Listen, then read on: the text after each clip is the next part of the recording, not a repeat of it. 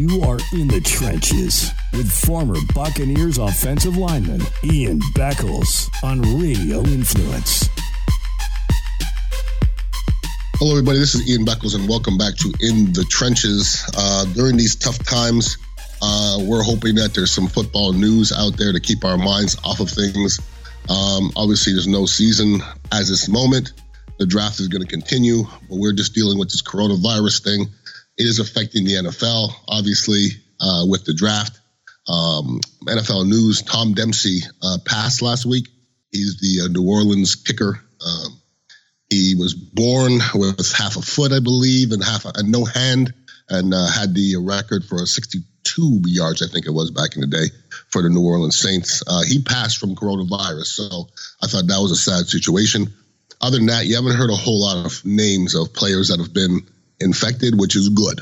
Um, in this day and age, not everybody's quarantined, and you can't go to a restaurant, and nobody's on the streets you know, it's, it's a for me, it's a tough time to be talking about sports and the leagues.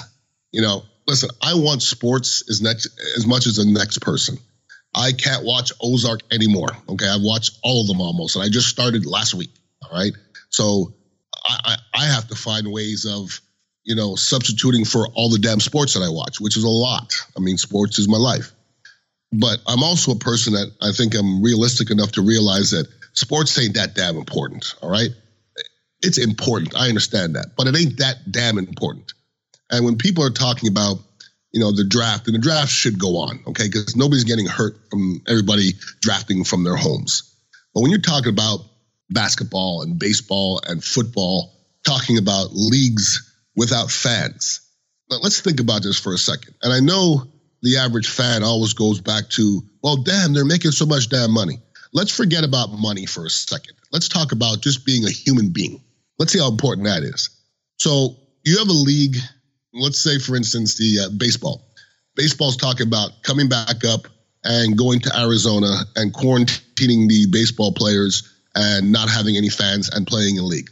My problem with this is you're going to quarantine a baseball player for three months when I mean quarantine, I don't mean you can just go to Walgreens and go to Walmart and Publix. No, no, no.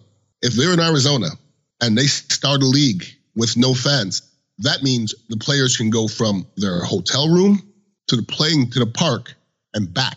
That's it. They they they cannot be exposed, so nobody they won't even let them drive. Can't. Because if one person gets exposed, they all have it. Every last one of them. To me, sports isn't that damn important. The problem is you know, if we start back up baseball, all we're doing is caring about millionaires and billionaires. And that's not me being salty, but what I really care about, the millionaires and billionaires are going to be fine. What I really care about is the people in concessions and the people that are vendors. How are they going to make money? They're not going to make any money if there's no fans out there. So why do I give a crap about millionaires and billionaires? Okay, I don't. I really don't. I, I'm caring about the little people, and you know, I do care about the athletes as well. Think about somebody like Mike Trout who has a kid on the way, his first kid. You think Mike Trout's gonna be quarantined for three months and not see the birth of his kid? You, if you if you were quarantined, you can't go see the birth of your kid. What if you have a kid that was just born and you got to leave for three months? So you can leave a one month old kid for three months. You think that's wise? You're not going to see a one month old kid for three months. What do you think happens in three months when you have a one month old kid? You know how much development happens in that time? Those are important times. You can't miss that. There ain't enough millions of dollars to miss that for me. And we're worried about millionaires and billionaires, and that's it. I'm worried about the little people. So all this stuff about playing seasons without fans to me is poppycock. I, I just don't think it's possible. I don't think it's that important, and then I don't think it's feasible. I really don't. You're gonna, you don't think that their athletes are gonna be exposed to anybody else? What's gonna happen if an athlete's in the middle of a season and their wife comes out with coronavirus? What's gonna happen? You're just gonna stay where you are, quarantined, and who's gonna take care of your kids? It's not fair. It's not fair. There's no way it's going to happen. Now, the NFL draft is going to continue on. Um, Roger Goodell is going to be making the picks from his basement. Um, all the different GMs and presidents and everything are going to be doing it from their houses, you know, via Skype and phones and stuff like that. Um, you know, I, I, have no problem with this. It's not hurting anybody. You know, this, it's going to be, there's going to be have some glitches probably. you know, there's, you know, there's going to be some trades, and but it's, it's probably going to be less eventful than it normally was. And you know, the draft was turning into, um, you know, very Hollywood.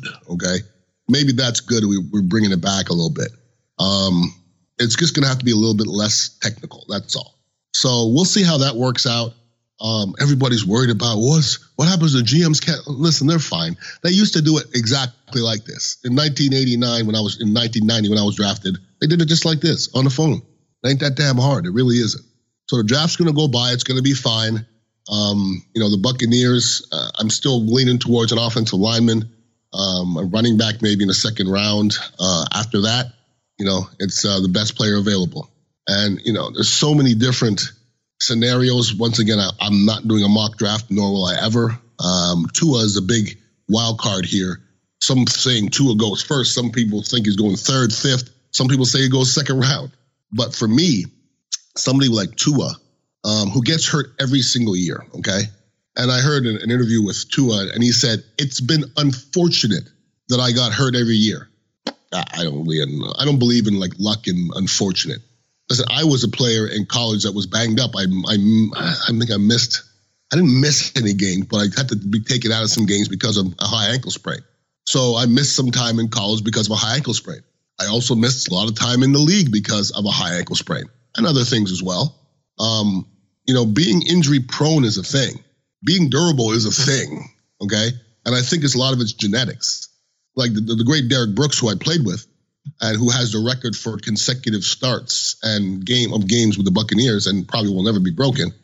I remember being in the training room talking about Paul Gruber beating the record. And I don't remember whose record he beat. Maybe Lee Roy Selmon. I'm not quite sure who it was, but Gruber had the record for the most consecutive starts.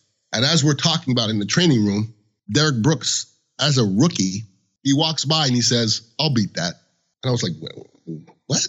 I was like, in my head, I'm like, you have the audacity in your rookie year to say you're going to beat somebody's streak? How do you know that? I'll be damned if Derrick Brooks didn't beat it. That's not a coincidence to me. I don't believe in coincidences. Derrick Brooks has never had a surgery. Okay. I've had plenty. We played the same game, the same way, and Derrick Brooks never had a surgery. So in the past, quarterbacks that have been beat up and hurt and injured in college also got injured in the NFL. That's just the way it is. And you see players like Peyton Manning and Brett Favre and Eli Manning and Tom Brady in there, and a lot of these old school guys, you know, they they played forever and didn't get hurt. It ain't the same anymore. It's just not, it's not the same anymore. I wouldn't take Tua in the second round if he was there. Nope. I just I just I'm not doing it. I think what you did in college, um, talent wise, that's great. You just got the talent. There's no way if you can't go through an 11 game college season ever that you think you're going to go through 16 game NFL seasons one after another after another. It doesn't work that way. And sure, a lot of the injuries weren't the same. That doesn't matter to me. And, you know, whether it's Tua, Tua or Burrow or Herbert, you know, when you take a young quarterback as a rookie and you put him on a shitty team, it doesn't usually work out. Okay. Look in the past, a lot of quarterbacks that have early success were put on better teams. And a lot of the te- quarterbacks that were drafted very high, there's exceptions, obviously. You know, Peyton Manning being one, there's others.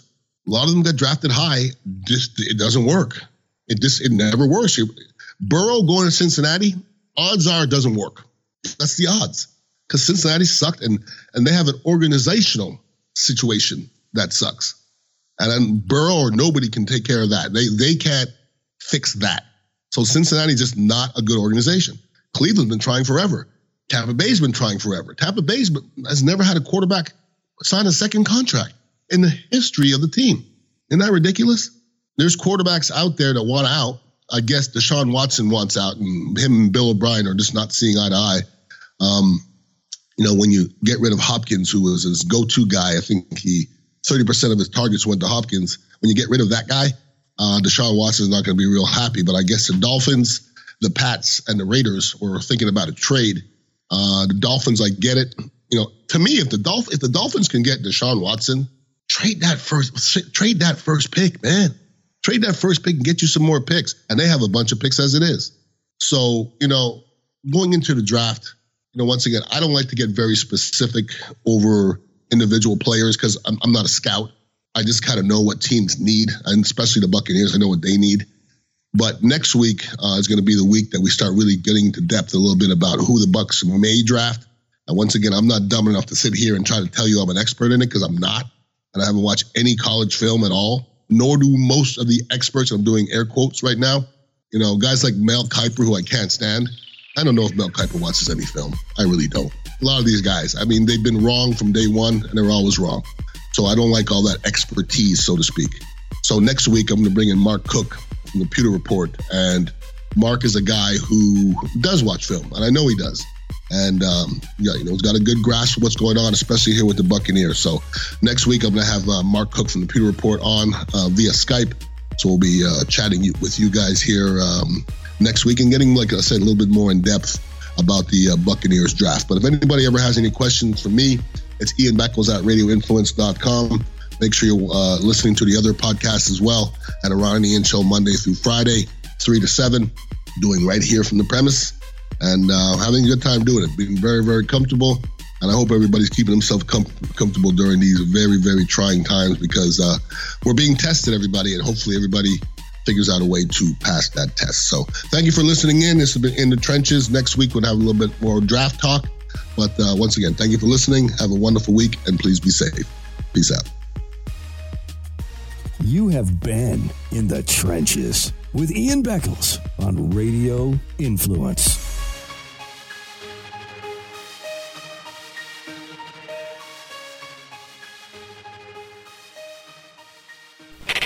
Initiate procedure. Now, stand by for the MJ Morning Show.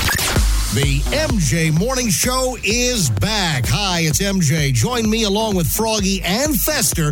We're going to bring you up to speed on what's been happening since our last show. We'll even reveal never before heard stories from the past, including some infamous controversies. This is the great MJ Morning Show that you remember. With regular new episodes, we'll even have some of the crazy cast of characters on, like Dave the Dwarf and more. The all new MJ Morning Show podcast can be found on Apple Podcasts, Stitcher, TuneIn Radio, Google Podcasts, on the iHeartRadio app, and RadioInfluence.com.